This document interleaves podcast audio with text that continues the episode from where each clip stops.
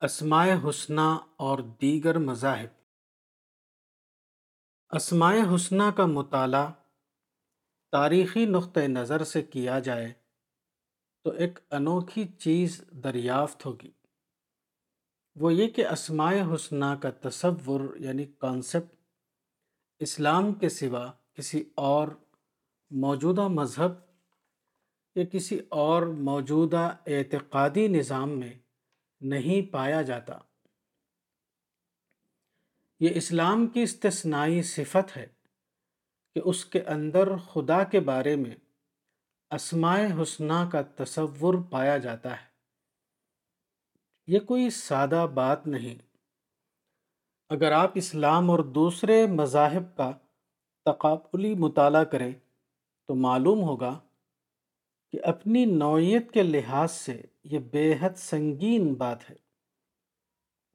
چنانچہ اسی کا یہ نتیجہ ہے کہ اسلام کے سوا دوسرے مذاہب میں انسان اور خدا کے درمیان گہرا تعلق سرے سے نہیں پایا جاتا۔ ہر دوسرے مذہب میں خدا کی حیثیت صرف ایک علامتی ہستی یعنی سمبولک گاڈ کی ہے۔ نہ کہ ایک حقیقی اور زندہ خدا کی۔ مثال کے طور پر یہودی مذہب کو لیجیے۔ یہودی اعتقادیات کا ماخذ بیبل یعنی عہد نامہ قدیم ہے۔ آپ اس کتاب کا مطالعہ کریں تو اس میں اسماء حسنہ کی نوعیت کا خداوندی تعارف موجود نہیں۔ ایک جگہ خدا کو بتاتے ہوئے اس کے بارے میں میں جو ہوں سو میں ہوں کے الفاظ آئے اس سلسلے میں بیبل کے اصل الفاظ اس طرح ہے تب موسیٰ نے خدا سے کہا، جب میں بنی اسرائیل کے پاس جا کر ان کو کہوں کہ تمہارے باپ دادا کے خدا نے مجھے تمہارے پاس بھیجا ہے اور وہ مجھے کہیں کہ اس کا نام کیا ہے تو میں ان کو کیا بتاؤں؟ خدا نے موسیٰ سے کہا، میں جو ہوں سو میں ہوں۔ سو تو بنی اسرائیل سے یوں کہنا کہ میں جو ہوں نے مجھے تمہارے پاس بھیجا ہے۔ خروج، باب تین، آیات تیرہ، چودہ۔ اسی طرح مسیحیت کا مذہبی ماخذ، وہ کتاب ہے۔ جس کو نیا عہد نامہ یعنی بیبل کہا جاتا ہے۔ اس نئے عہد نامے میں بتایا گیا ہے کہ حضرت مسیح جب سلیب پر چڑھائے گئے تو ان کی زبان سے یہ الفاظ نکلے۔ الوہی الوہی لما شبختنی یعنی اے میرے خدا، اے میرے خدا، تو نے مجھے کیوں چھوڑ دیا؟ My God my God why have you forsaken me Mark باب پندرہ، آیت چونتیس۔ مسیحی چرچ کے عقیدے کے مطابق، حضرت مسیح کا سولی پر چڑھ کر مصلوب ہونا کوئی اتفاقی حادثہ نہ تھا۔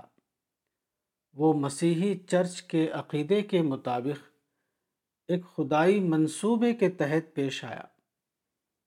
کفار مسیح کے عقیدہ یعنی اٹونمنٹ کے مطابق خدا نے حضرت مسیح کو اسی خاص مقصد کے لیے دنیا میں بھیجا تھا کہ وہ انسانی گناہ کا کفارہ ادا کرنے کے لیے سولی پر چڑھ جائیں اور انہوں نے بخوشی ایسا کیا۔ مسیحی چرچ کے مبینہ عقیدے کے مطابق خدا تسلیس کا ایک حصہ ہے۔ مسیحی عقیدے کو ٹرینٹی کے لفظ میں بیان کیا جاتا ہے یعنی تین میں ایک اور ایک میں تین۔ اس عقیدے کے مطابق حضرت مسیح عام انسان نہیں تھے، بلکہ وہ خدا کا ایک حصہ تھے۔ ایسی حالت میں حضرت مسیح کا مذکورہ واقعہ انسان کے لیے خدا کے معاملے میں یقین کا سرچشمہ نہیں بن سکتا۔ اس واقعے میں خدا خود بے بس ہو کر فریاد کر رہا ہے۔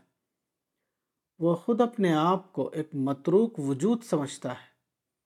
اس کے اندر یہ طاقت نہیں کہ وہ اپنے آپ کو وقت کے حکمرانوں سے محفوظ رکھ سکے۔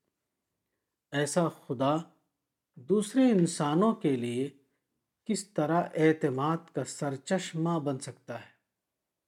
انسان کو ایک ایسا خدا چاہیے جو اس کے لیے اعتماد کا ذریعہ بن سکے۔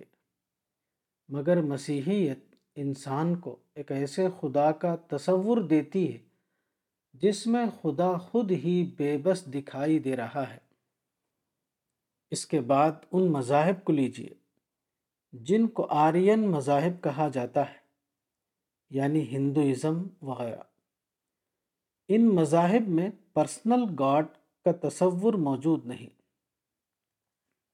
ان مذاہب میں اگرچہ خدا کا لفظ استعمال ہوتا ہے، مگر وہ صرف ایک علامتی لفظ ہوتا ہے، کیونکہ ان مذاہب میں عقیدہ خدا کے تشخص کے لیے کسی مستقل وجود کا کوئی تصور نہیں۔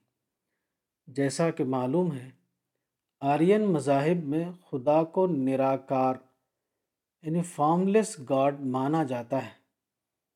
ان کے عقیدے کے مطابق خدا نرگن ہے یعنی اس کی کوئی صفت نہیں۔ ایسی حالت میں انسان کے لیے ممکن نہیں کہ وہ خدا کو ایک متعین ہستی کے طور پر اپنے ذہن میں لائے۔ یہی وجہ ہے کہ ہندو مذہب میں خدا کی کوئی عبادت گاہ نہیں ہوتی۔ ان کے یہاں یا بتوں کی پرستش ہوتی ہے یا گروؤں کی۔ کیونکہ بت یا گرو کا تشخص ان کو ممکن دکھائی دیتا ہے، لیکن خدا کا تشخص ان کے لیے قابل تصور نہیں ہوتا۔ کتاب اسماء حسنہ مولانا وحید الدین خان صفحہ نمبر گیارہ۔